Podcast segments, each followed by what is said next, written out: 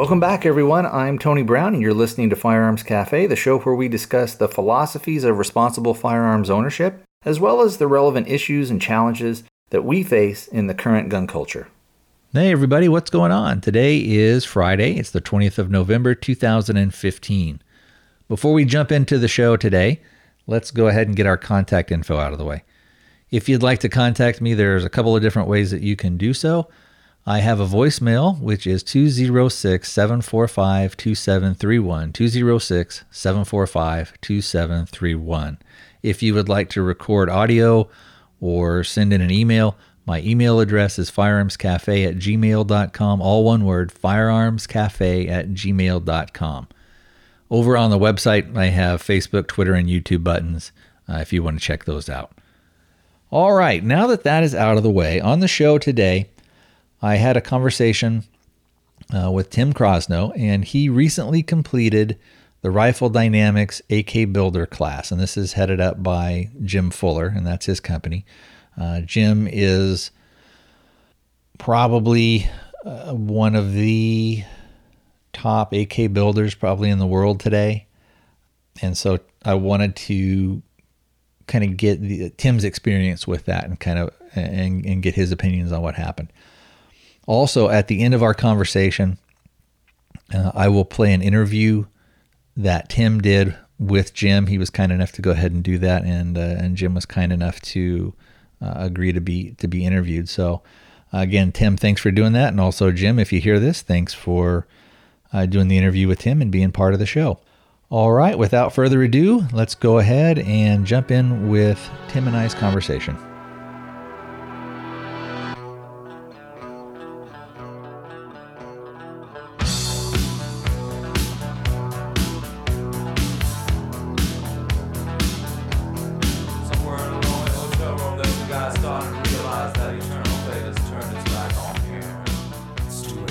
Hey, everybody. On the show today, we've got Tim Krosno, and Tim is a uh, listener, and he had written in a while back, and I don't know if you guys remember, but I had read out his email about he was going to go to Las Vegas uh, in Nevada and do an AK build class. And so through some of our correspondence, he had said that you know he'd be willing to come on the show and sort of talk about his experience and how that went for him. So, Tim, welcome to the show. Hey, how you doing, Tony? Pretty good, pretty good. Now, I was curious. I, I think I had seen on on one of your Facebook posts something that when you or maybe it was in the email that you sent or something, you had said that you hadn't really had any experience or you hadn't owned an AK. And maybe I'm remembering it wrong. yeah, I, uh, I, I I don't think I said that. What? Because I've I've had a couple. I've actually Oh, got a. The first one I ever bought was a was a Vepr 308, which I really love, and that one's going to stay in my my arsenal. But I had an IO uh, AK, which has been getting a lot of bad press lately, and I, I I actually sold that to to make up for some money to go to the class. So I've I really am uh, getting into those a lot. But uh, I did own I did own a couple before I went. Hmm, Okay, yeah. And so, what was kind of your your motivation to go to the class and do the build, as opposed to let's say, um, maybe just ordering one from him, or or uh, maybe going up there and doing a training with him, and then buying a rifle at the time. Well, when when you first start out with AKs, you you know it's like any other weapons platform or system. You're you're trying to get out there and you do your web research into them to try to find out, you know, how to make them better or you know what what could go wrong with them. Kind of the things that uh, everyone else does with their with their pistols and rifles.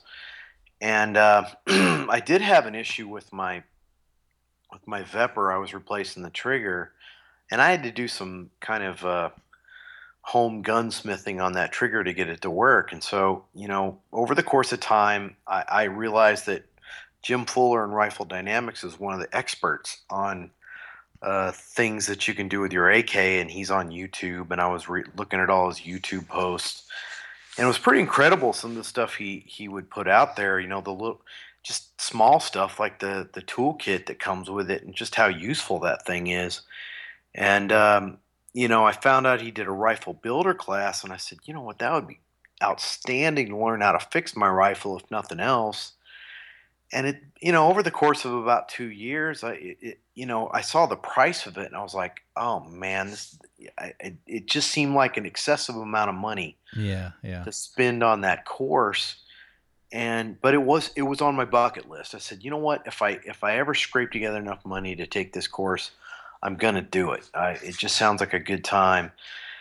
Then my wife uh, my wife came up and said you know i gotta go to las vegas for a conference and i said oh man you know because i'm not really a gambler Yeah. I really, I really like you to come. And I said, uh, okay, I'll, I'll, I'll see if there's anything for me to do.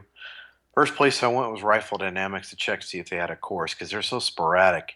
Yeah. And yeah. It was, it was tough to tell. And sure enough, the same exact weekend she had her conference, uh, Jim had a course. And you know, it was one of those deals where you walk in your wife and you say, um, what would you say if I went to a rifle building course? And it's always the question of, well, how much is it going to cost? Yeah. yeah. And I, and I said, uh, I said, well, you know, I am turning 50, so I, I, I had an ace in the hole there. I said, I am turning 50 this year, so, or actually in January, so you could make it an early birthday present, and, you know, a pretty significant one. And uh, I kind of softened her up, up a little bit, and she said, okay, you know, and that's when I just pulled the trigger and I said, fine, I'm taking it. okay, cool. Yeah, we're pretty much the same age then. I'm 49. My birthday's okay. in my birthday's in I just turned 49 this August, so Ah, and I'll hit the big 50 uh, coming up here pretty soon. So, uh, yeah, you know, it, it's kind of the same thing um, with me. I had wanted to do that.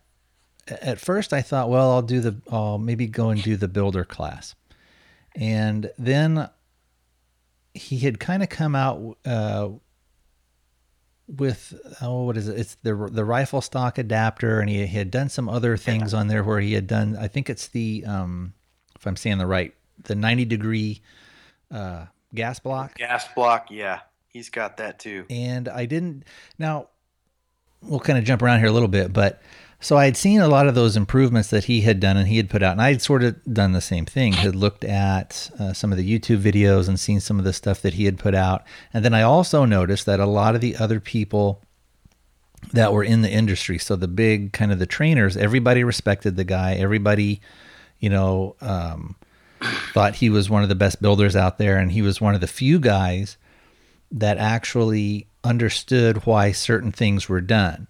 And Yes. in, in watching, you know, some interviews and things with him, you know, he talked about, oh, well, they use uh, like lead rivets as opposed to stainless steel or something because the lead expands and contracts and blah, blah, blah, Right. you know. And just little things like that that you would Right. think, you know, unless you had really sat down and really tried to study the gun uh, and, and everything about it, that you just wouldn't know. You wouldn't really think, well, why would that make any any difference at all? But then once he says it, you're like, oh yeah, well of course that makes sense. That's logical. Um, and I had bought my, I have an AK, and I had bought it from a local guy. I'm at uh, out here in Arizona, as most people know, and I had bought it. Oh, this was must have been in 2000, maybe 2007, 2006, something like that. Maybe maybe it was I can't remember when I when I actually bought it, and I bought it again from kind of a local builder. Now at that time, you know, that's almost 10 years ago about eight years ago. So there really wasn't as big a presence on YouTube, and there and and you kind of went by forums, but forums were so. Well, everybody was pretty much just full of shit, so you could never tell. you could never tell who you know who knew anything or who didn't, and Yeah. then if somebody got, I, I remember the for a while the big thing was if somebody was saying, well, you know, I think A, B, and C, and then somebody says, well, wait a minute, that that doesn't work. Right. And because they were on a forum, then that person who said, well, I think A, B, and C would always come back and say, well, I'm law enforcement or I'm former military, and this is what we did. And of course, there was no way to ever vet any of that, but that was sort of like the standard comeback, no matter what kind of BS. And then when somebody would say, well, who do you work for? And then they'd say, well, for, you know, OPSEC, I can't divulge that. And, you know, so it was this, all this wild stuff. So anyway, I went and uh, bought it from like a guy who was a local builder, and uh, I had checked around as much as I could, and he seemed to have a pretty good reputation. Uh, but again, I didn't know anything. I didn't know anything about AKs. Uh, I knew I liked them. I thought they were cool, uh, and I and everybody seemed to at the time. Uh, the consensus was that they're extremely reliable, they're extremely robust, and that's just sort of the the, the basic design of it Yeah. makes it to where it works. And I went down and met the guy, and, and he seemed like a decent enough guy. And at the time, I think I paid maybe $600 or something for it. I can't remember the exact price.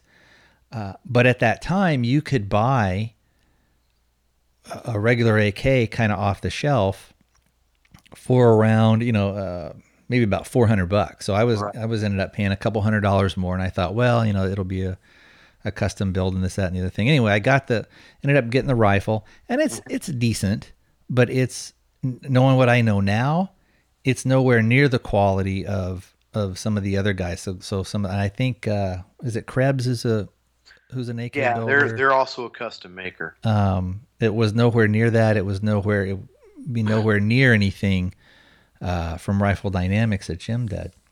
And so I was thinking, kind of like you, I was thinking, well, boy, I'd like to have, I'd like to have, um, a high quality AK, something that's sort of been vetted that can, uh, and not that I'm going to kick down doors or going to be in the zombie apocalypse or anything, but you know, if you can get something that's high quality and that's built to last and just, and this has a lot of thought that goes into the design of it, why not? Yeah.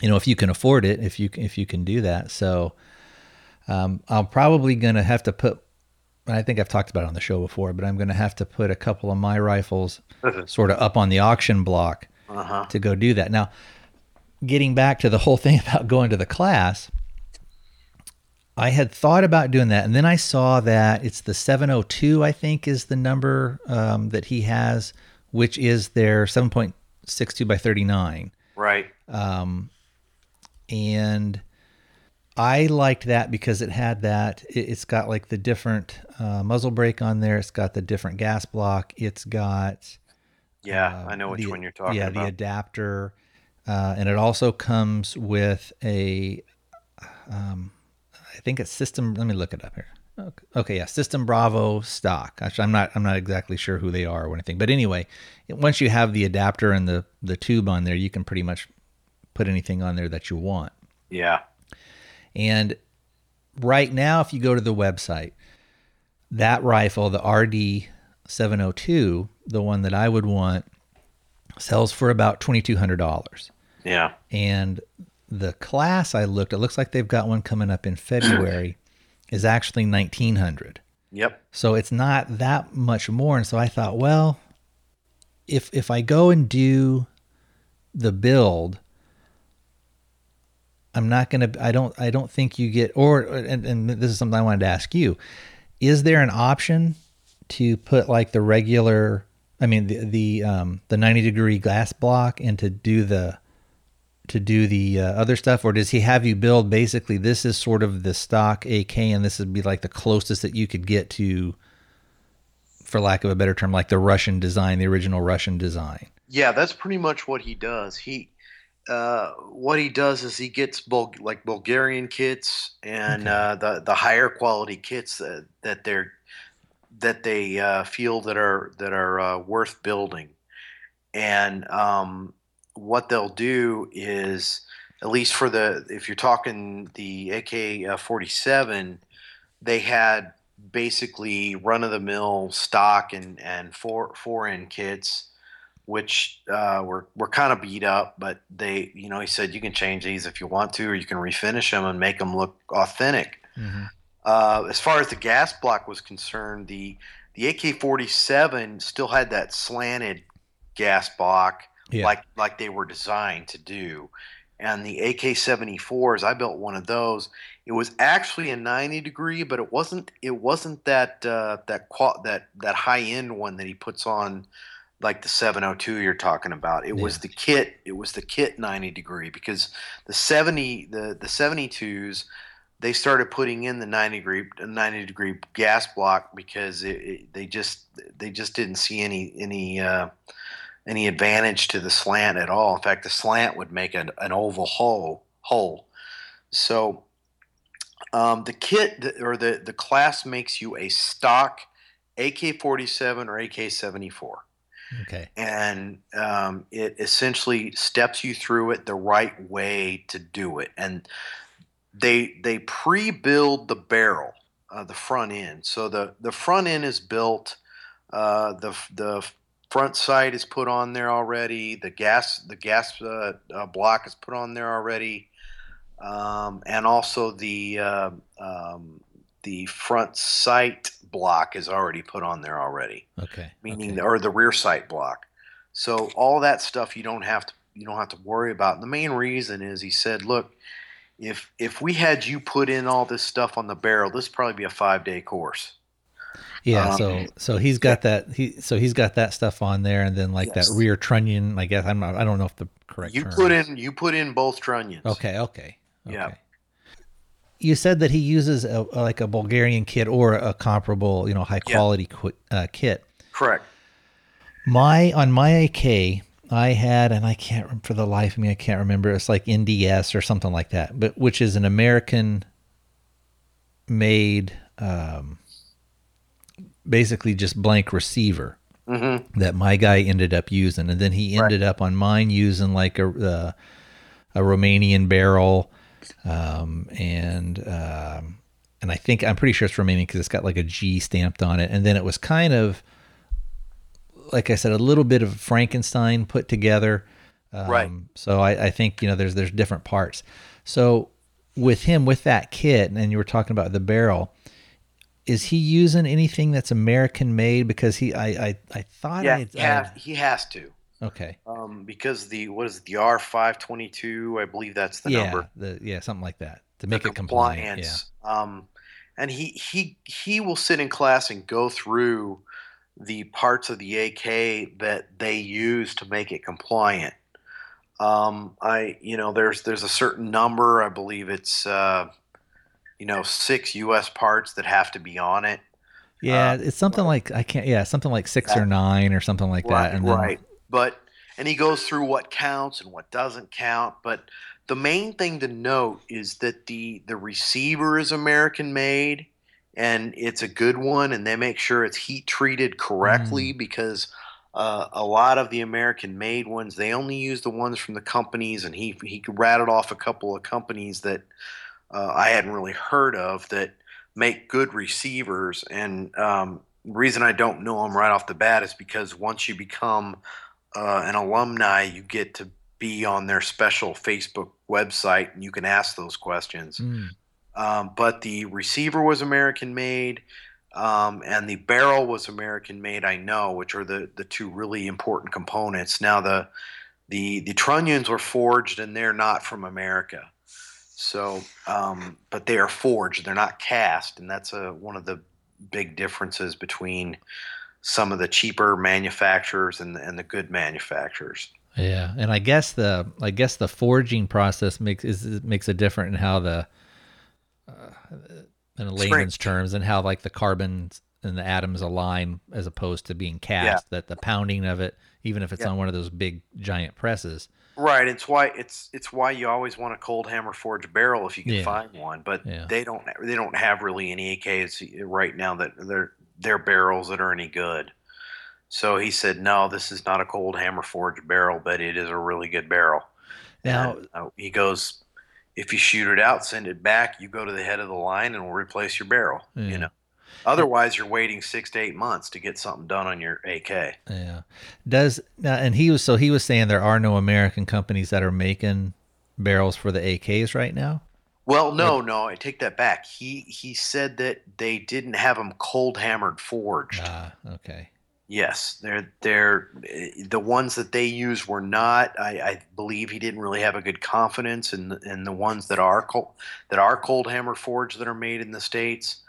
Um, but uh, we didn't have a cold hammer forged barrel, but the barrel I believe was nitrided or was chromed. So um, ah, I can't re- remember if it's black nitrided or or cold ha- or uh, chromed, but um, either way, he said uh, he said we we buy you a very quality barrel. I know one class he had Green Mountain. We didn't have Green Mountain this time. I can't remember what he said we had this time, but they always have a very quality barrel because by the time you leave that class, you have to remember that when they get those receivers, they stamp that that guardian angel on that receiver. So it is basically a transfer from it is a rifle dynamics rifle. They don't let them leave that shop without them being right. Yeah, yeah. Yeah.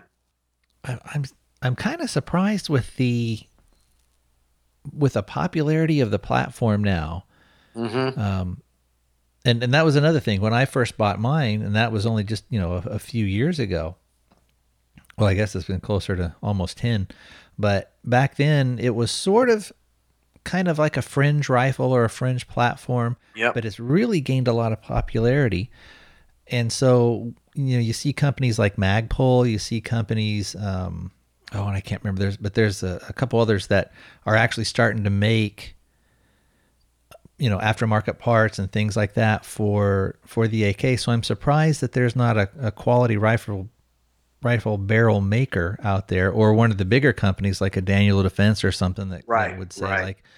And I, I'm sure it's much more complicated than I think it is. Well, it, it it may be, but um, you know, you, got to remember that right now a lot of those manufacturers are turning out AR-15 barrels like crazy. yeah, They're making more money on that, but but I guarantee you that since Magpul started making furniture for those rifles, you're going to see that that's going to be the next evolution. yeah, yeah, And I know there's some now somebody somebody's going to write in and say I know this company makes cold hammer forged barrel and they may. But again, we're talking about is it up to the standards of rifle dynamics? That's all I can say. Apparently not. Or apparently it was going to be you know a lot more money than than really needed to be spent on on a rifle building class. Yeah. And it may be one of those kind of economies of scale. Like, yeah, you could get this, but your barrel would cost five hundred dollars. Exactly. you know Exactly. so something crazy did he did he give you any like estim- estimate as far as like when you would shoot out a barrel and i guess i'm not 100% sure on when you shoot out a barrel exactly what that meant does it mean that you're just you're losing some accuracy because the the Oh lands no and no no! grooves You you shoot out a barrel. It's like any gun. When you shoot out a barrel, a thing's going to start keyholing on you. oh okay Yeah, yeah. You'll know it right away. I mean, it's going to keyhole. And he said you're going to get easily fifteen to twenty thousand rounds on this barrel. And if you shoot that out, he goes, we've got guns in here we've replaced five times yeah uh, because they've they've put so many rounds down the down the barrel. So it's it, it's not as simple to replace as an AR barrel. But again, you know, most of us are not going to shoot 15, 20,000 rounds out of our out of our gun. If we do, you know, you you obviously value it enough. You're going to send in and get it changed. yeah You know, Yeah. And then I does it make a difference too like how like the uh the volume of fire I guess let's say that you put down at one at one setting. So let's say like you know like you'll see some of these guys that go on on YouTube and they'll do like you know a a thousand round challenge or whatever where they just burn through it as fast as they can. Is that gonna I would think or or is it well, not so much? if you if you use you know if you use your your you know if you think about it logically the more that barrel heats up the next round that goes that goes down that barrel is probably going to re, re, is probably going to remove more material because it's hotter Yeah. and it's going to be more pliant um, so yeah you could literally put enough rounds down an ak with an auto that it would literally bend that barrel over Yeah. uh, and yeah, you're you can do that. That's why. But with a semi-auto, I, you know, I, I think I saw. I think I saw Iraq veteran 8888 maybe do it, Yeah. um, but it was it was a tough way to go, and it was hard work to get it to, he get it to go there. Yeah. And then Uh, for but- for those of you guys that don't know, that Iraq veteran 8888 is a guy he has on YouTube, and that's his YouTube channel. So, and he's got they I've I've uh, I think I've been subbed to him for a long time. Um, and uh, he he does like uh, quite a bit of neat videos. There's actually quite a few guys out there that uh, that do pretty good, really good jobs, really good filming, things like that on uh, on YouTube that make me kind of jealous. I wish I could do as as good a filming as they do. Yeah, they put a lot of money into that. Yeah, yeah. Well, just the ammo alone on some of those on some of those YouTube channels is crazy. Well, how when much- you get up there, a lot of those YouTube channels get sponsored. yeah, I know like Hickok and some of those other guys like Hickok forty five and some of those other guys that get them. and I'm sure a lot of times they're doing it for that. Oh, that uh, 88, 88 is doing it for what's the what's the pawn shop Moss Moss some- Pawn and Gun. Yeah, pawn and gun. Yeah. So I'm sure they they're able to probably maybe even write some Oh, of that sure. stuff off. So They are making a lot of money off those videos, believe me. yeah. Oh yeah. So another question about kind of about the class. Um, you've you've obviously had you know had some experience, um, and I I think you're former military. Yes, Um, I am. I'm I'm uh, retired Air Force. Okay. So, you know, you had exposure to guns, but what about somebody who, I mean, do you think, like somebody with my background, I think I would be able to pick up on it pretty quick. Um, Oh yeah, oh yeah. We had guys. The first thing he did when he came into the the class after we introduced ourselves, he goes, "Say, okay, who's built guns before? Whether it be AR. Well, first he went through who's built an AR before, and pretty much, I guess seventy five percent of the class raised their hands. yeah. And when he asked who's built an AK before, I think it's one guy. Yeah. And then he asked who hasn't built anything before, and there were probably a handful of those guys in the class too. So it it was, and and you got to understand they are they are making sure you don't screw it up. Okay, uh, it's it's basically a, a one-on-one deal where when you press in the trunnions, you're sitting at the press. He's making sure everything's lined up, and he's telling you exactly how much pressure to put on it, when to let off. Um, they, one guy at a time goes to the press, and you're taking care of that. And uh, they they are getting you know they're doing all the measurements for you and making sure everything's lined up. But they are showing you the tools that you need, and um, but they don't let you do it by yourself. That's it's not a it's not a uh, work at your own pace type deal. Yeah. So it's not a deal where like there's, you know, five different presses and they say, No. okay, you five guys come up and just slap it in there. And yeah. No, yeah, no. So, Oh, because after he did it, I realized that it's not nearly as easy as it as some of the videos show it to be on on YouTube. And you know, he goes into that a little bit in, in the interview about um, the fact that well, he actually said during a class, he goes, "I will tell you right now, the ones who are using the bolt cutters." Because there's a bolt cutters, you can replace the jaws on that with a with a with a uh, with a rivet press. He said you're going to get rivets that aren't pressed correctly yeah. and that's going to affect the the the uh, reliability and the um, uh, long term durability of your gun. Let's talk a little bit about like the length of the class. So you you went on uh, like a like it started on a Friday, or when did it start for you, and when did it end? Yeah, it, it started on Friday at 11 a.m. and um, on Friday we pressed in the uh, front trunnion, and that was pretty much all we did that day. Besides uh, him going over the history of the AK, why things are put in the way they are, um, very specific. Uh, very good with taking questions. He'll take any questions you have. Um, the second day was a full eight to five day.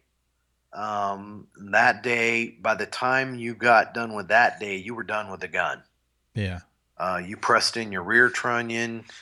Uh, you pressed in the barrel.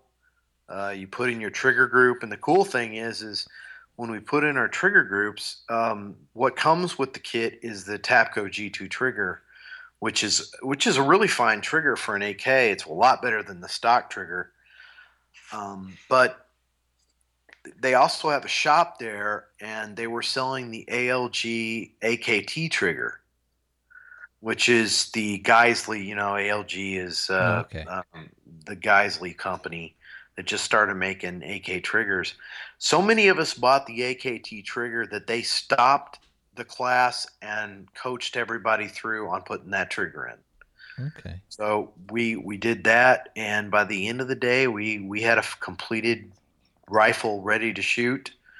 And uh, then on the third day, we were there at 8 a.m. We packed everything up. We went to the range. Um, we burned them in, found out what was wrong with them. um, and uh, got to fire some automatic weapons. Okay. and came back to the shop and fixed whatever was wrong with it. And you either left it there for them to ship out or you took it with you. And it, that was also an eight to five day. Okay. When you when you say like you burn them in, what's what's kind of that process? Is that just is that sort of like how you're uh, like a break in period for the barrel, or is it just a, a process of okay, let's make sure, like you're saying, let's see if anything is malfunctioning or anything isn't doesn't feel quite right. It's it's kind of twofold. They want to they they, they want to break in because the barrel's never been shot, and your your AK is completely dry. There's nothing on it. There's no no lubrication anywhere. And you take it out and you run a full 30 round mag through it as fast as you can possibly pull the trigger. Then when you take it back to the shop, you can fire it as much as you want the rest of that, you know, the morning. You're only there for the morning that you want to, but you also take mags and you can go play with their automatics and stuff. And uh, but when you get back to the when you get back to the shop, then you open it up and you take a look at the inside of the gun and find out where the shiny parts are. That's where the stuff is. That's where your surfaces are raised, and you need to sand them down. So we Okay. anyone who had a raised surface, they went in. They had to do a little more sanding on those areas. But the rest of us made sure we sanded the rails and the underside of the bolt and the and the uh, you know the areas where we knew there was going to be um, uh, metal against metal. You made sure that they were they were nice and sanded smooth uh, because when you got the kit, it was all anodized, the whole thing. So the rails weren't smooth and everything wasn't smooth, but when you went out and shot it, you could figure out what you needed Yeah. to what you needed to clean up. And then when you're doing that sanding, are are you are you using like a like a wet dry sandpaper or just like a like 220 or what is it just like a what You know, I didn't look at the back of the sandpaper. I should have done that, but it was a it was a pink. It was a fine grade. It wasn't a real fine grade, but it was a fine grade, and um, it was obviously a metal sandpaper. It wasn't a Mm. wood. It was Yeah. a it was pink grade. It was pretty rough. It it it uh, but it wasn't. It, it was probably in the 220 range, I would say. yeah Uh, but it uh, you sanded the rails, um, you sanded the underside of the bolt, and that was about it. And then um, the bolt and the bolt carrier, that is, where where it met the rails and the and it slid across the the hammer. yeah Um, and then you put a little lithium grease because he said, "How do you how do you lube an AK?" And he heard a bunch of oils, and he goes, "Absolutely not. You put lithium grease on it because they run too hot." okay he said AK will cook off oil really fast. So um, his his recommendation recommendation was white lithium grease that you can get at AutoZone or anywhere else that sells lithium grease. and then did he have anything to say about um oh there's that high temp lithium grease that Walmart sells it's red it's like a bearing thing Yeah, the the problem you have with that is like cold weather. Mm, is when you get into if you want an all weather really lithium grease is is pretty heavy duty. Uh, it will meet the requirements of an AK. You can use any of them. So if you're in a high temp area and you want to use red, he goes, you can use red. But if the temperature gets too low, it may gum up on you. okay So uh, he he really recommended the white. He said the gray is fine too, but the white's probably the the white's the one they use. Okay. Did he have uh, so he he gives you sort of okay this is where you need to lube it this is what you need to do and then what are his recommendations as far as just like overall maintenance like what do you need to do with it and let's let's say that if you're just kind of going out and shooting it regular maybe you're uh, just to throw out a number you're you're you're putting around maybe about like 100 rounds a month through it or something like that Yeah, you could go a long way. I mean, they realistically, you know, they're some, and I've seen videos on AKs where nobody's cleaned them ever and they still work. yeah But the thing you got to worry about with, um, um, really, you don't. I mean, I would probably say no more than a thousand rounds before you before you clean it. But really, if you don't get to it, you you probably won't go wrong. But he did say that you know he's he's kind of he's kind of covering his ass. You you gotta be you gotta be somebody who cares about your rifles too. You know, Yeah. be reasonable about it. Um, even though even though a lot of the, the reason why a lot of the people in the in the uh, countries overseas carry it carry it is t- one a it's it's available and b it it's it, it keeps running. Yeah. So you, you could possibly, you know, run it without any lube in it. I mean, we did that day. Uh, it ran rough, but you could run it. So I would. He, he didn't really said one to two thousand rounds. He said is probably when when you need to clean it. When he's talking about cleaning, is he talking about okay, let's just take the gun down, do like a not necessarily a detail strip, but a pretty good field strip, go through there, clean out the clean out like the gas block, clean out, you know, wipe out the receiver, like does, or does he just think, ah, you know, just take that uh, your bolt out and kind of clean that out a little bit, or Nah, I'd probably I'd probably wipe out the gas ball, the gas tube too. You know, to pull it off. Uh, it's really easy. It's just a Yeah. switch of a lever. Pull it off, clean it out. You know, just just do some detailing. on If if I'm gonna run a, a bore snake down it and and mess with the gas block, I might you know and the and the um the uh, bolt carrier and the bolt carrier uh, assembly. Um, you might as well just detail what you can. I mean, you're already inside of it, and that's all the stuff that's going to get dirty. So you do basically torn it down. Um, so at that point, just check for any carbon anywhere else because carbon will fall off the bolt, bolt and into your mag. Mm. And that's the other thing you got to worry about is cleaning your mags. Because when that when that carbon falls off that bolt, it's going to go right down into your mags. Yeah. Yeah. Did he have now? Generally, for me, speaking of mags, I generally like. Uh, I generally will get like the old Comblock stuff Yeah, that's that's your best bet. And he and, said, and get the metal. Yes, the metal. He said the metal, you know, there's a few companies coming out with poly with metal inserts for the feed lips and the um and the uh, I guess the the area where it latches on the back side. Yeah. Um, yeah. That little. Yeah. Yeah, that little That little that tab, basically. That. yeah, the little tab back there.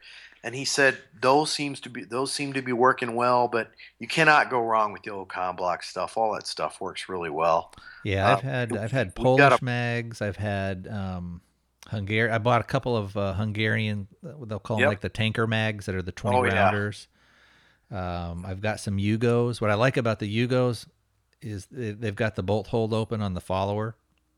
Oh, really? so that when you when you fire that last round, your bolt will stay open.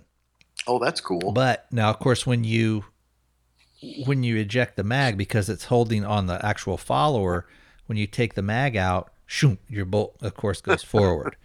Um, but it, I guess, in theory, what it would do for you is it would it would let you know that it's oh you're you're uh, by a quick look it's not a malfunction it's just your rifle's empty. empty and so you need to do a mag change that type of thing Yeah, that's that's a good idea. I've, I've they give you one of the plum mugs, the plum color or plum mags, one Yeah. of the plum colored ones. Uh, I'm not sure where it was from, but it it's been heavily used. It's just a a good mag. The or the Bakelite mags, um, any of the the Circle Ten stuff. That that's that's all good stuff. yeah i've never i've thought about getting a couple of those but they're about 40 50 dollars Yeah, but Um, he said he said, look, he said, it, don't skimp on your mags with the AK. yeah That if you if you if you want your gun to work and work reliably, buy some good mags. yeah the the most of the ones that like i said most of the ones that i've bought have been the metal they've been like the old uh old surplus stuff some Right. of them have even been new Yep. you know they were unissued Right. there was a thing, and I, I think I talked about it on one of the shows, and I can't remember the name. It was like Mata or something like that, or Right. anyway. I and they had done a video on YouTube, and what it looked like it was is it was over, uh, you know, somewhere in in in Europe somewhere, and it looked like that they had either found or had purchased some old equipment that maybe an old, uh, you know, some of the old Russian or maybe Chinese, probably more like a Russian, like one of the old Comblock countries uh, before the breakup. And it looks like they had found those and they kind of refurbished those machines. So they were using the machines, and they what they were saying was that these these are basically like how the Russian ones were made. So Cool. they have all this stuff in the video. It shows them they stamp out the follow. You know, they they basically are building them up kind of from scratch. Well, the, what the reason why I said what I said was uh, there were a lot of us in the class that were building AK-74s, Oh, okay. and and you can't find an AK-74 good mag for less than forty-two dollars. Mm, So that it really was kind. It was kind of talking to us because we were, you know, somebody was talking about that, and I said, you know what, I've I've seen too many, too many mags that that have gone wrong. Like with my Vepr, you know, I couldn't find mags for it, and I finally had to buy the. There was only one company, and they were fifty bucks a piece, but I had to buy them. yeah. You know, so Yeah. but they were good. They were good, solid metal. They weigh a ton. Yeah. Yeah. Yeah. In fact, I'm looking it up here uh, real quick. It was I'm, I wanted to see if they made 74s, but it looks like they only do the Right. uh, the 47s, and it's uh, Matra M A T R A 30 Oh. round steel magazines for 762 by 39.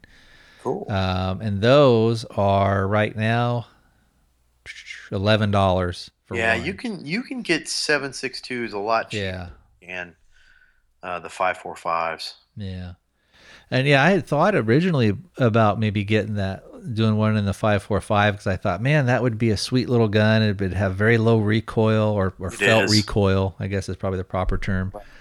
Um, but then I thought, well, the ammo with the 6.2, 7.62 is so prevalent. It's everywhere.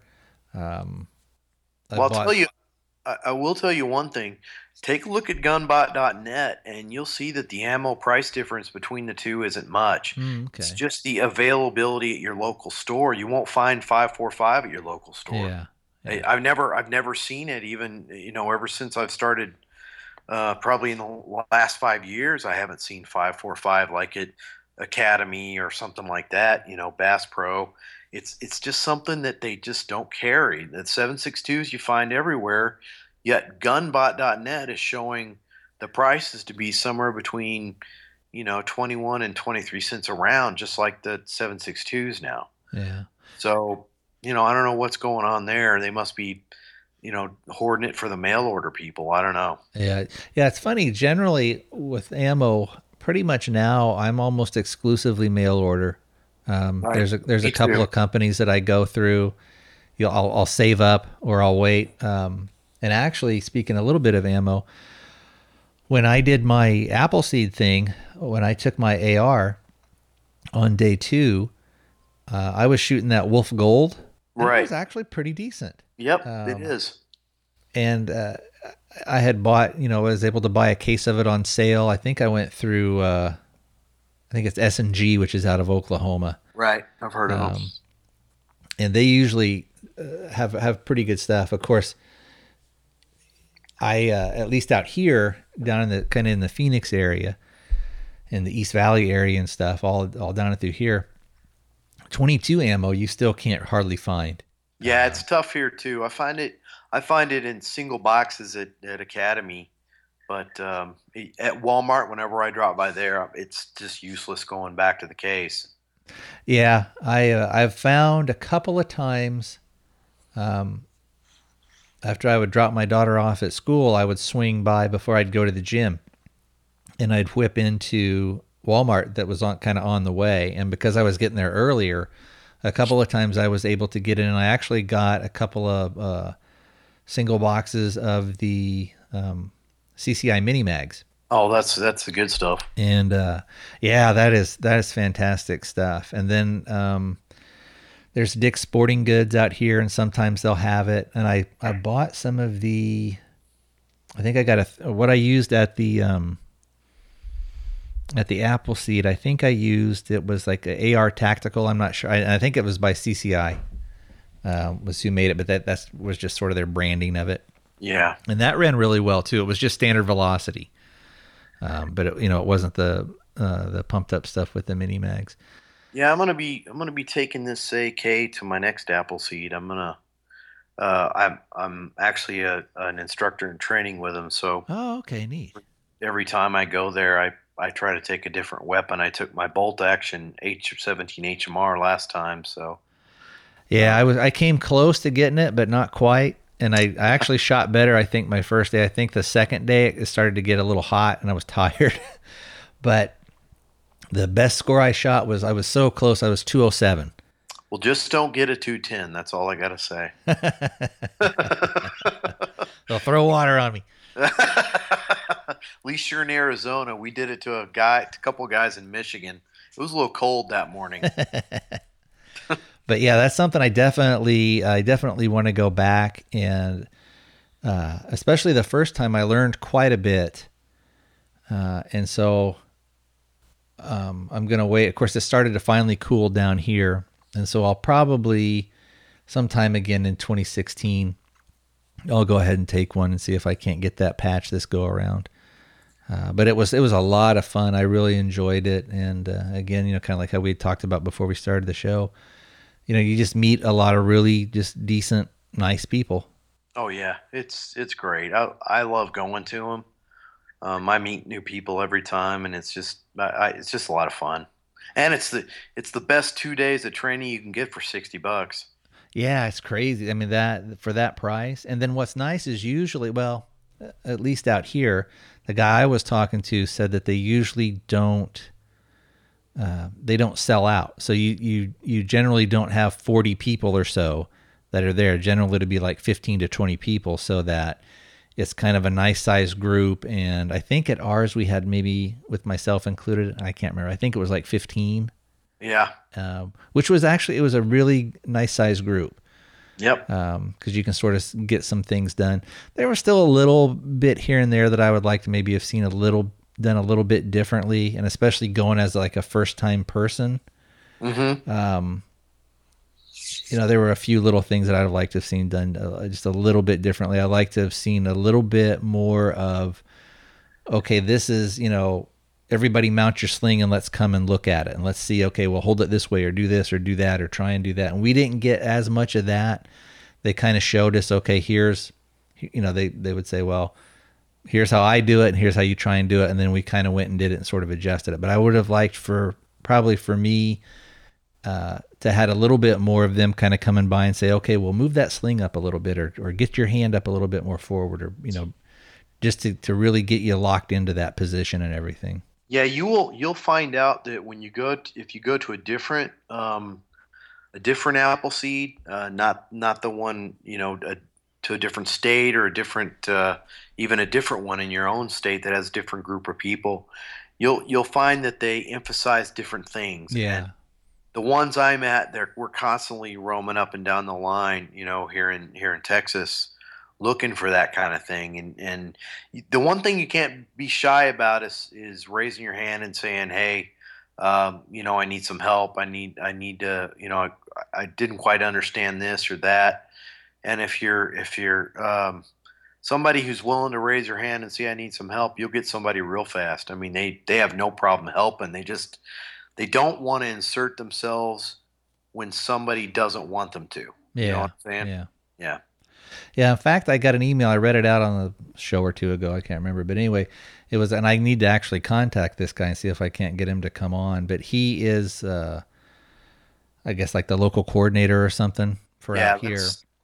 Yeah, it well Sticks is a state coordinator too. So and or uh, Tom, Tom, I don't know if you refer to him as Sticks or Tom, but he's also a Arkansas state coordinator. yeah, yeah.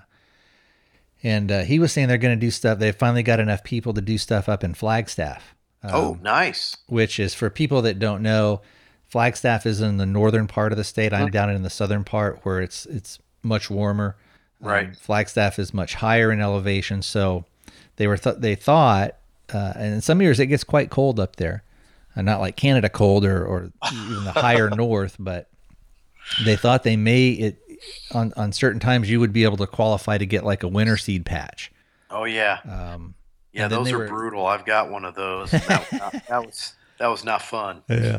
they were also talking about maybe doing a, and I don't know what they would call it, like a summer seed or something like that. Uh, it's it's called Inferno seed. Yeah. So they were thinking they may they might do that out here because even when I went, um, and I think I went in. Did I go in April? Yeah, I think I went. Yeah, I went in April. Um, the second day it got pretty warm, and then even as the day would go by, the sun would get on there, and, and if you didn't cover up your gun, boy, it'd almost get too hot to touch. Right. And that was you know in April, so uh, they generally in the blistering heat of summer, I they just don't get enough interest uh, out here because it's you know when it's a hundred and Right. even when it says it's 112 it's really probably when you're out there it's probably you know more uh, more well it can easily get up to like 115 but sometimes depending on your area because they take the temperature out at the airport Right. the area where you might be if, if they're saying it's 112 it might be 118 you know easily where you are Wow. and um, the worst I ever had it out here was the they were saying, "Oh, we've got these record temps out here," and it's like 122. But at the time, I was driving by, and I uh, at the time my car was broke down. I just had my motorcycle, Ugh. and so I was driving on there, and I drove by one of the banks, and they had the little thing where it flashes the time and temperature, and the Uh-huh. temperature said 125. That's a dry heat, though, Tony. Oh, geez, it was so. I mean, I can't, I can't describe how hot it was. Um, and at the time, I had a Harley, and I was I was trying to come back, and I had and I was coming uh, home from from work, and uh, again, if, if somebody's relatively new to the podcast, at the time I was a juvenile probation officer. Right. And so I had on, uh, oh, and I'd worn it purposely. I had on a, just a, a white t-shirt, not a, a white undershirt t-shirt, and then I had a long sleeve white, uh, just dress shirt for work. Right. And it was so hot that what I had to do was pull over. I had to exit the freeway because I couldn't stand it. I couldn't stand to, to be on the freeway anymore. I had to exit the freeway. I took off my shirt and my t-shirt. I found uh, like a fast food place, went in there and I soaked both of them. took the the t-shirt, wrapped it around my head because out here you don't have to wear a helmet, and then I wasn't wearing one. Um, wrap that around my head, and then I would drive about a mile at a time and repeat that process over and over and over again until I got home. Wow. It was so and and it was so hot that the the the water after I soaked them, after about oh a minute, it was gone. It, it was Wow. completely dry. The on on the on the handlebars, Yeah. The the wind was coming up, and it felt like somebody was sticking hot pokers under your fingernails. Wow. Because that's, that's why I had to exit the freeway because I, Like I right- felt like I couldn't. Like riding in a blast furnace. Oh huh? god, it that and like I've never it's never I've never been in that experience that that was that bad. Um, now I don't know I, I I don't know if you had gone overseas or anything, but I I've heard stories of how just brutal hot it is over there. Yeah, well, where I where I was at though in Afghanistan, it w- wasn't. It, I was in the mountains one time, and the other time I was in Bagram, and it, it really never did get that hot. But if you got down into the Kandahar area, Yeah. oh, it, I heard that it got pretty brutal down there. Yeah. I'm just glad I never was never stationed down there. Yeah, but that's that it's it's crazy what the weather can do. Just how sure uh, is. how hot and then like you know you like a lot of our people we know from other podcasts and things that you know up in Canada or up in Michigan and those high north things. oh yeah, just the yeah. They're they're getting snow right now. By the way, Oh gosh, the crazy cold. Well, in fact, today I thought we were going to have like some cool weather finally, yeah, and then today it was almost 80. yeah. so, and, we're, a couple of days before it was something like it uh, well at night in the evening um in the early mornings it was like in the 40s sure. and then 2 Right, days later it's like 80 and it's like ugh and then so that everything kind of starts to maybe bloom a little bit and so the pollen count goes up but you know and I think you said you're in Texas so you guess Right. you're you're familiar with some of that stuff as well Oh yeah, yeah. Stuff still pollen still going everywhere unless it rains a lot. Yeah. Well, let me get back to a couple more things about the um, the rifle dynamics class. Sure. In your in your opinion, like what do you think? Well, I don't know. I'm because I'm trying to decide, and I I, I think for me, I, I think I know where you're going with this, and it it's a tough decision, but I I ask if if you listen to the interview interview, I asked I asked him that question. Yeah. Basically, you know, why should I spend nineteen hundred dollars in this class when I can buy one of your rifles at least for eighteen hundred dollars? Yeah. Um, and after going through the class and listening to him explain it, I can tell you right now that when you get the rifle, that rifle that you get, even though it's bottom, it's a baseline rifle. If you think about it for a minute, that's what they start with anyway, is a baseline rifle. But the hour, I could see that the, the labor, you actually get to see the labor they put into those rifles. Every rifle is handmade, and every rivet is checked. If it's wrong, it's drilled out and redone until it's exactly perfect. They make sure every rivet is perfect on their rifle. They make sure that the front trunnion is aligned perfectly so that your barrel's not going to be crooked. Um, yeah, you they- don't have the they- campsite and all that stuff. Yeah, they they are all over it. And you know, when you think about that the the rifle that you get out of there is probably worth somewhere between eleven and twelve hundred dollars. Uh, just from the labor and the materials that are in it, um, you're talking about a seven hundred dollar class for three days. You don't even get a, a you don't even get it most um, uh, firearms training classes for three days for that much. Yeah. Yeah. You know, you're, you're talking about most of them are what 400 for two days, maybe 600 for three, if you're lucky.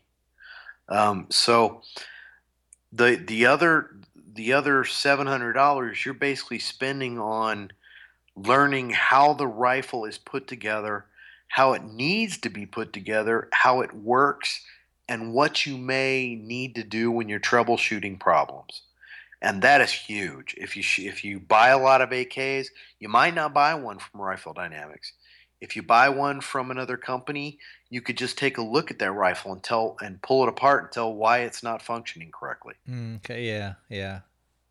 And so I would say if you're thinking about buying one, unless you're you've already got more, unless you're if you're especially if you're new, um, like I was, I, I certainly didn't know how they were put together, and it gives you a real good insight on. And he's also got a video you can get there that goes into more of the armor side of things.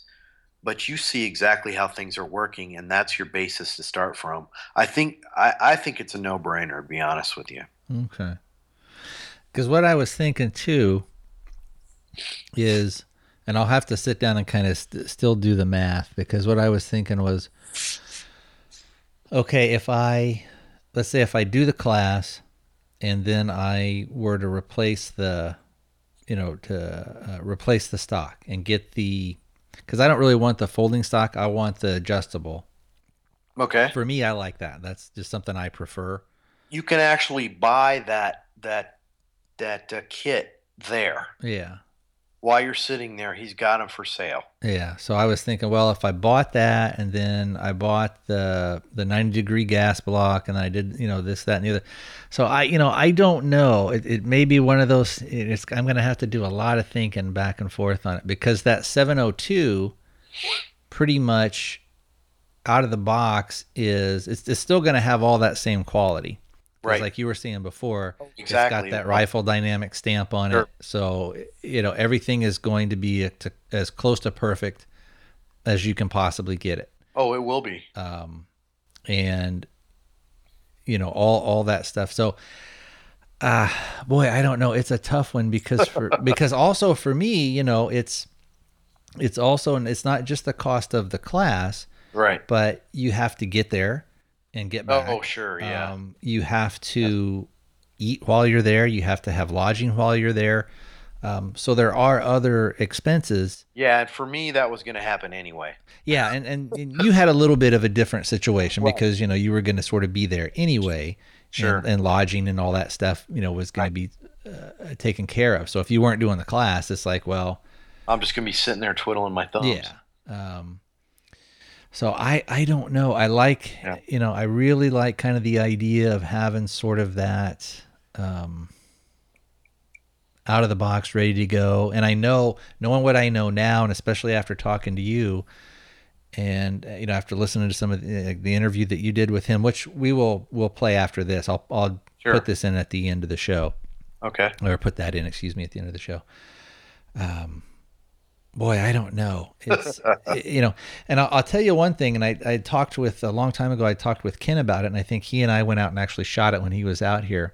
I had bought the uh, Sig 556R, Right. uh, and I got it used. I got it from a, a, a, a gentleman out here, and then again for for some of you guys that are in different states, Arizona is one of the states where you can do private sales, meaning that uh, the way that the law is set up is that as long as you don't have any reason to believe that the person you're either buying from or selling Right. to is uh, a prohibited possessor, that everything is is copacetic Yeah. Same here. uh, most people out here and most of the stuff that I've done when I've bought and sold stuff, uh, almost everybody is willing to sign at least a bill of sale.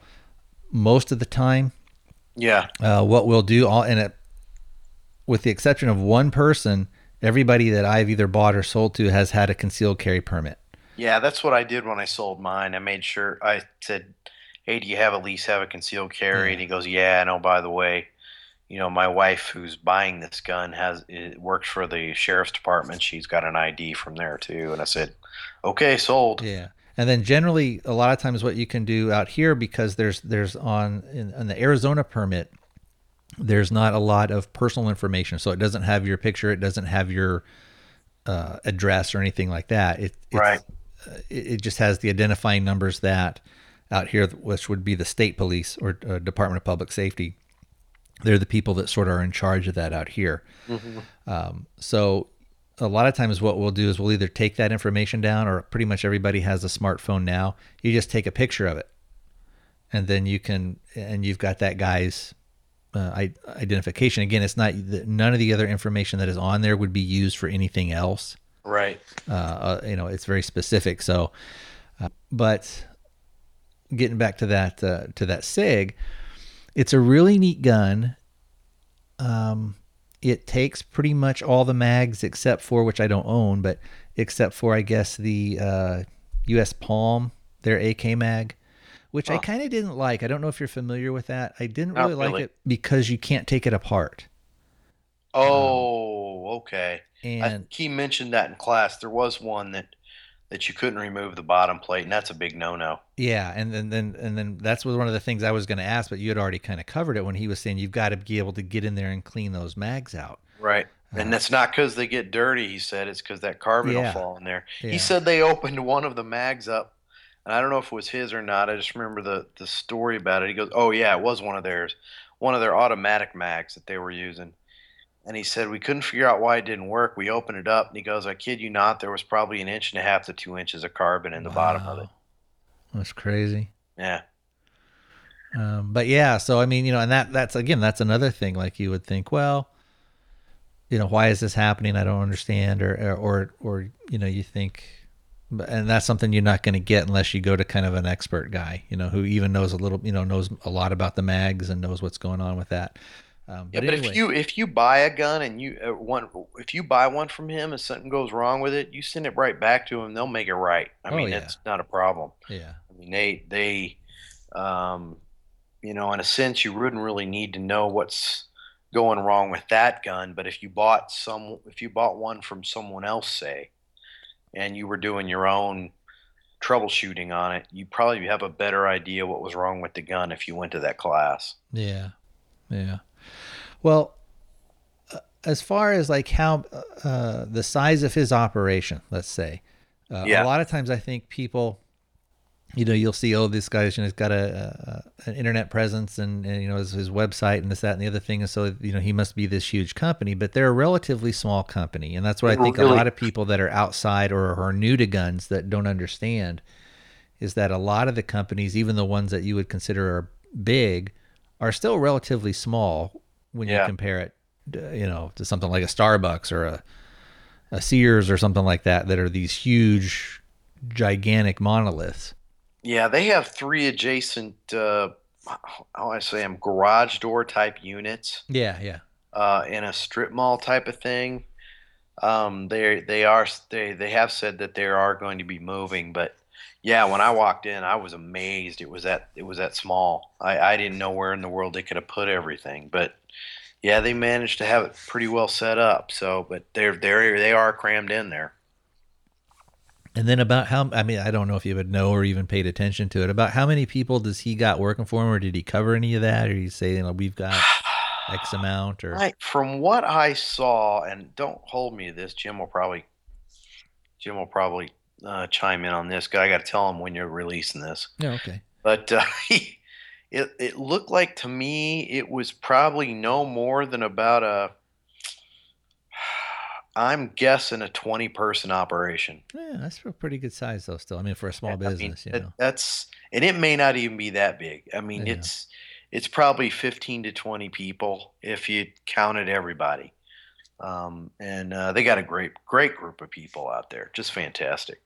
Yeah, so like I said, I I kind of go back and forth, back and forth because I would like to have the experience of doing the class, and I would like like for all the kind of the reasons that we've sort of talked about, you know, that you you're going to get such a better understanding Mm-hmm. and such a better working knowledge of this is this is not only how the gun works, but this is why it works, and this is why it works this way, and this is why you need to do maybe do you know A, B, and C. Uh, so you know, I, I don't know. Um, like I Well, said, that's, I, I that's a tend to go- decision you have to make. yeah, I'm I'm glad you're the one that's toying with that now. Um, oh, but anyway, uh, we're kind of going around and around. But anyway, getting back to that Sig, that's probably going to be one of the ones that I'm going to need to sell. ah, Uh, and like I said, I like the gun and everything, and it is when you compare it to maybe like a stock AK, it is much more ergonomically designed. It's modeled off the um, like the old 550s yeah, uh, that the Swiss guys run. Now, of course, it's not that gun is not made to the quality that those those Swiss rifles were right. um, and that was one. There was two, basically two generations of that rifle. Um, the Gen One, they, and again, uh, I- I'm baffled with how some of these gun companies are run uh, at the higher at the high end. I guess um, you look at a lot of the nonsense that Remington is doing, Oh, and you look at a lot of the nonsense that Sig went through. And when they went with that rifle, I don't.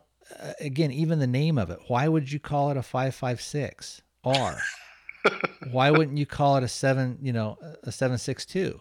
yeah, You know that makes no sense. And they and so anyway, the, the first gen, they had a, a soft aluminum in insert or latch. You know, so on the AK mags again, for those that don't know, there's basically in the what you would call the front of the mag, so the the the the front flat of the mag, there's an indent, and then on the back, like Tim had mentioned earlier, there's a tab. There's a metal tab, or, or depending on the mag, can be a plastic one. But in the, of course, in the all metal magazines, those are all metal, and the gun goes up, and that front indent kind of rides on a, uh, for lack of a better term, we'll say a shelf. And when you rock that magazine back in, uh, that tab goes in and, and locks in and catches. Yep. And of course, on the in the Sig, they had made that out that area basically out of aluminum, and it made it to where if you used your steel mags, it just ate that because the, the steel is harder Yeah. than the aluminum, so it just ate it away. And so they were saying, well, you can't use, don't use steel mags in there. And of course, this was supposed to be something that would give you an alternative to the AK. So a guy that maybe had an AK and wanted to buy something that was a little bit more ergonomic, it had a, a side folding stock. Um, it still had a charging handle on on the right side of the weapon. Uh, and again, it was you know it was a, it was a, a, a neat gun, but they went through a lot of teething problems and quality control problems, and then they fixed a lot of those things. There were things with like spring weights and and uh, certain things to where they were even saying don't run steel ammo in it in the first gen. Well, then why would you even? you can't find anything but steel ammo. Yeah, I mean, unless you're gonna buy, um, who is it that makes it? Uh, or they used to. Um, I think it was Winchester. Yeah, You could you could actually get the brass. in that. Really? Yeah. Uh, But it was so much more expensive that and so anyway, they they they solved all the problems with the Gen two stuff. I got it. It ran every mag that I had. It ran the Hungarian mags. I had a couple of um, failures to feed Yeah. the very first time I ran them, but they were brand new mags. First thing I'd ever run them in. Uh, So I think maybe that might have just been a little bit of teething problems with the mag. Ran a few other mags through it, then ran those Hungarians back through it, flawless, no problem. Um, but I know, uh, again, I know that the quality of that Rifle Dynamics rifle is gonna is is gonna be so much better oh yeah, it is. than that Sig. Um, now, and you could use optics. You know, it was easier to use optics and stuff like that.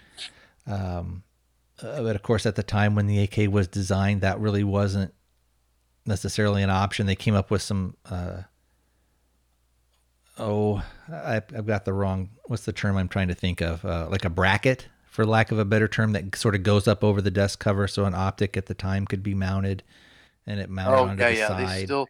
Yeah, you don't. You don't. You won't have that on these receivers. Yeah. And um that was another thing too about that that 702 or or or some of the other stuff is it's got that uh, Picatinny rail uh, forward of the rear sight. Yeah, that's that Ultimak rail. You, Yeah. you can buy those for about about a hundred bucks at Ultimak. Yeah.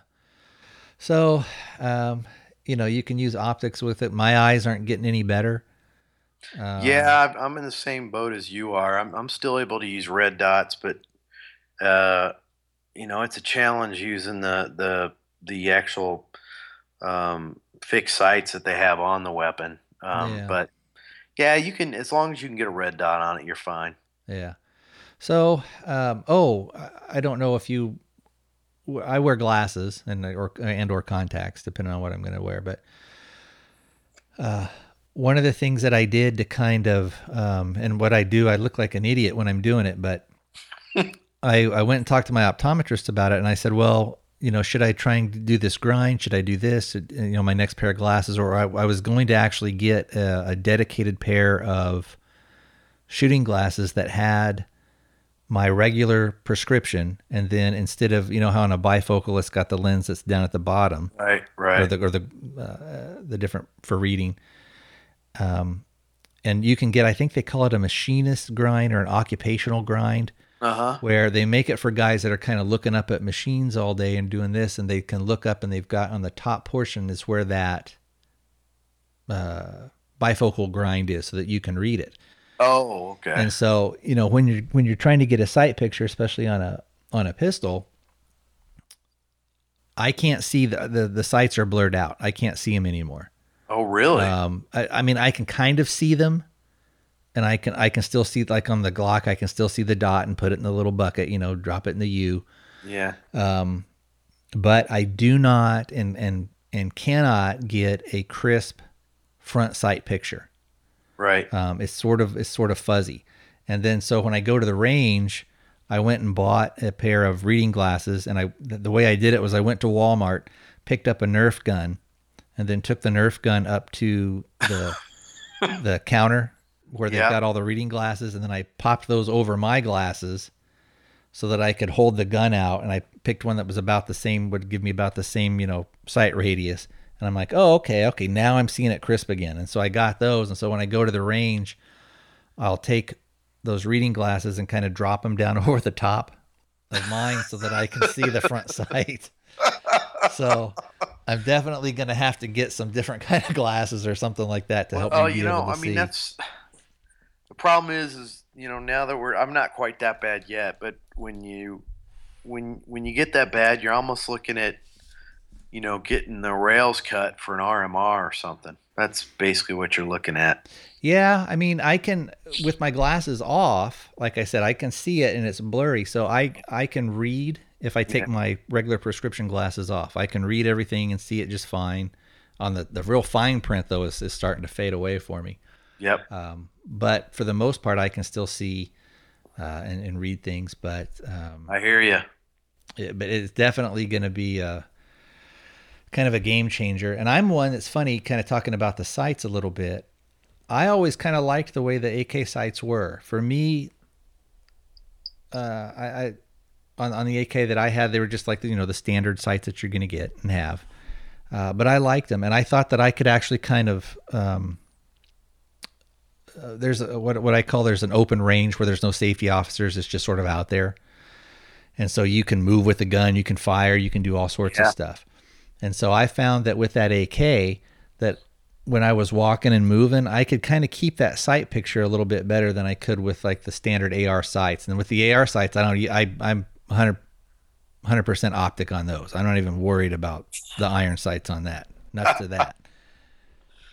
Yeah, the the uh, especially Jim's AKs, they got a the rear sight. He opens up that U notch a little bit, so it's easier to get your sight picture too. Yeah. Kind of nice. Yeah. And then, uh, oh, well, probably one more thing about the class, and then we can, we'll maybe kind of draw it to a close because I've kind of kept you captive here for about an hour and a half. um, with the ammo and with the mags, does he encourage you to bring? Do you, do you need to buy like X amount of ammo as well, or do they provide you to? no, no. or is What that part of the what's class? provided?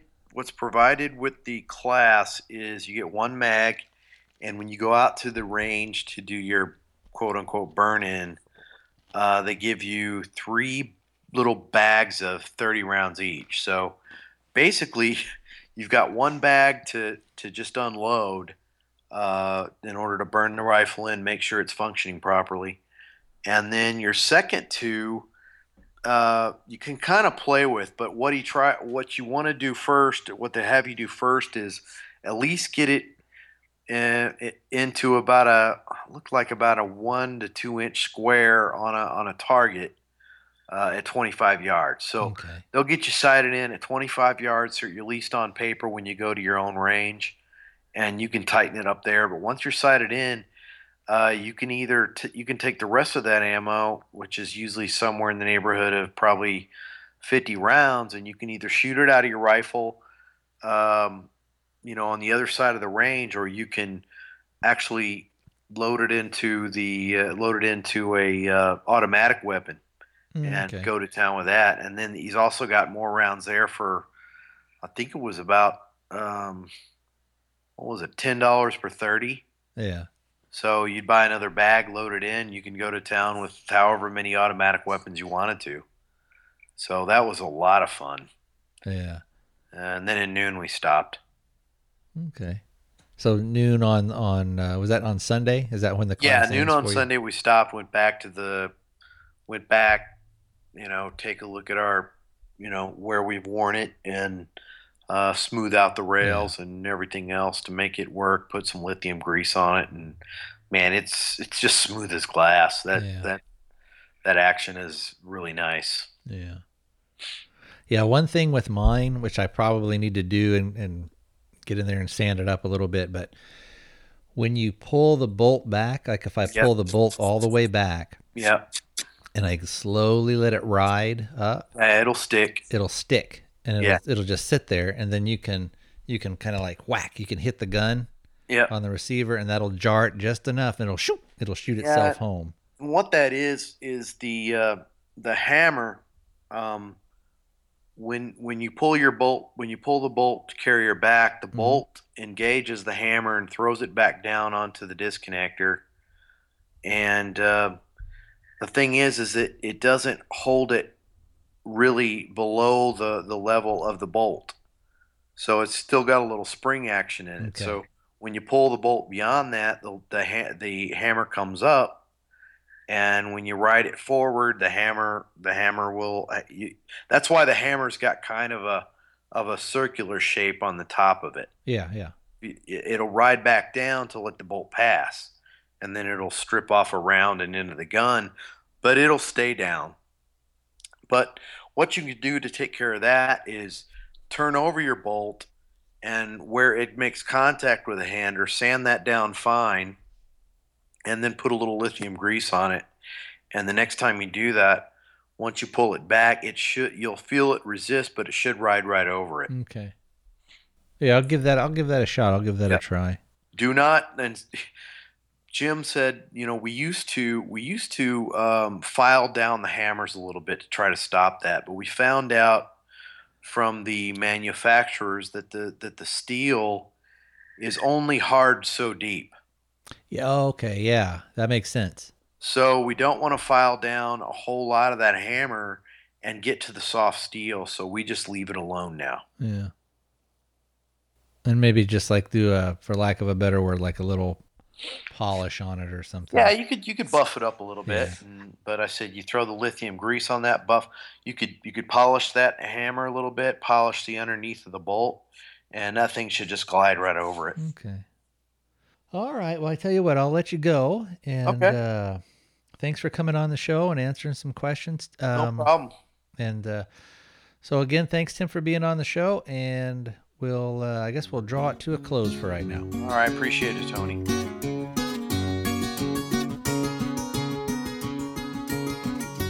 Well, hey again, it's me. So this is the part where I talked about before that I was going to go ahead and put in the interview that Tim had done with Jim. So here we go.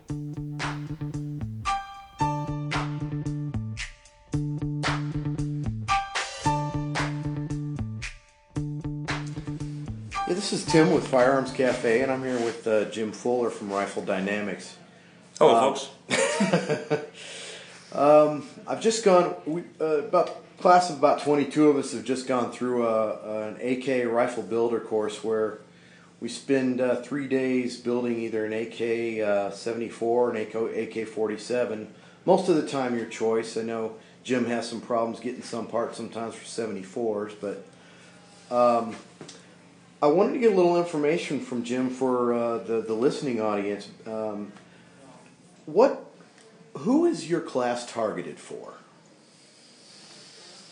Um, I would say a lot of the people that attend our class, it's it's actually targeted towards guys who are, want to build their own guns, uh, but it's also targeted towards um, you know professional armorers, professional gunsmiths, because we have them all that come in here. We have guys that come into the class because they plan on getting into the business and they want to get get some in, information to start with.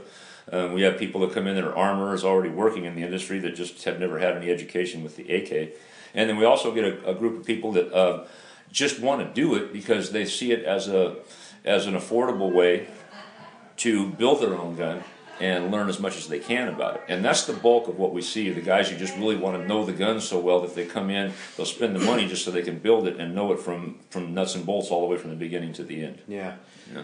yeah, I, I can see that. And and um, what struck me most was, and, and I think the listening audience is, is going to be wondering about this. A lot of them can see basically how to build a YouTube off of the you know YouTube U- University. Yeah. And I know we talked a little bit about this, but I kind of wanted to pick your brain. I know you mentioned a little in class about, you know, what are the common mistakes you see on YouTube University that these these guys are making with AKs?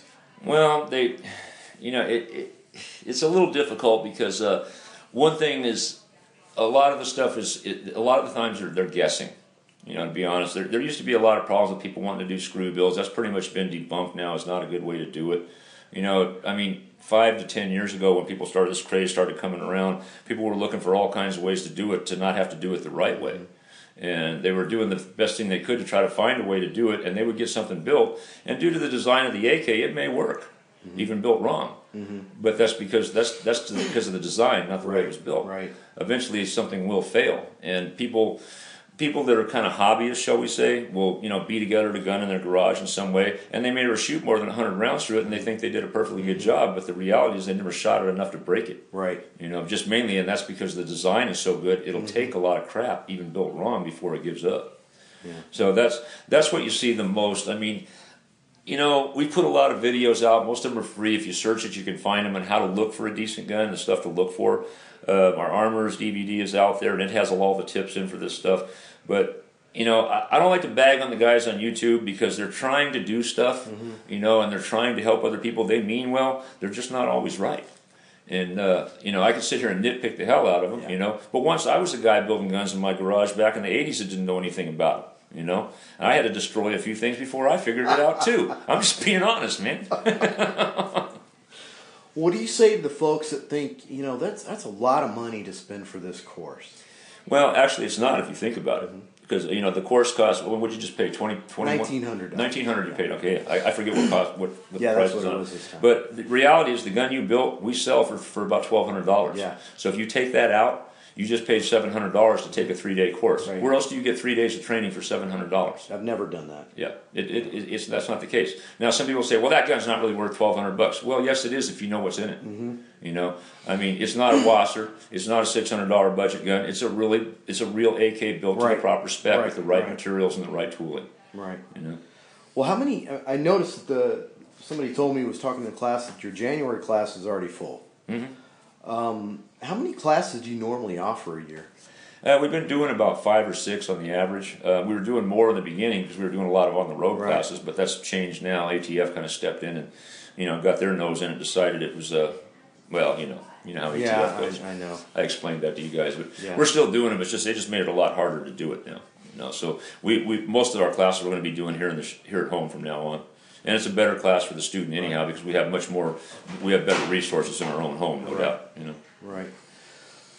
Well, how many, uh, as far as your firearms you make here, I, I know that uh, you don't make any baseline AKs per se. I don't know if you offer that line. I've never really seen it. well, we were doing the RDM for a while, Yeah. and uh, we're going to go back to doing a basic AKM, Oh. AK seventy four. Yeah, they're they're in the works, and we're, we're, we're, we're pricing that stuff out now to figure it out. So we wanted to, the RDM was a big seller because what we wanted to do, you know, obviously our guns are expensive. There's a lot of labor and there's a lot Mm-hmm. Yeah. of stuff that goes into them. So we wanted to get something on the market that was, you know, the the budget guns are made by cutting corners somewhere.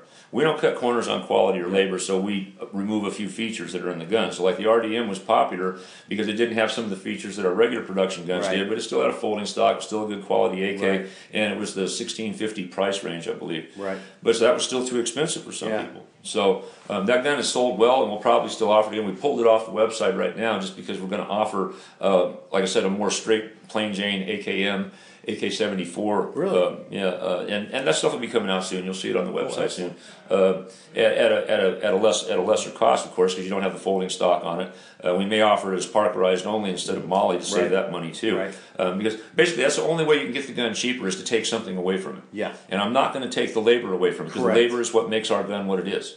You know, so all I can do is take away a convenient feature like a folding stock. A lot of people, folding stocks are for storage.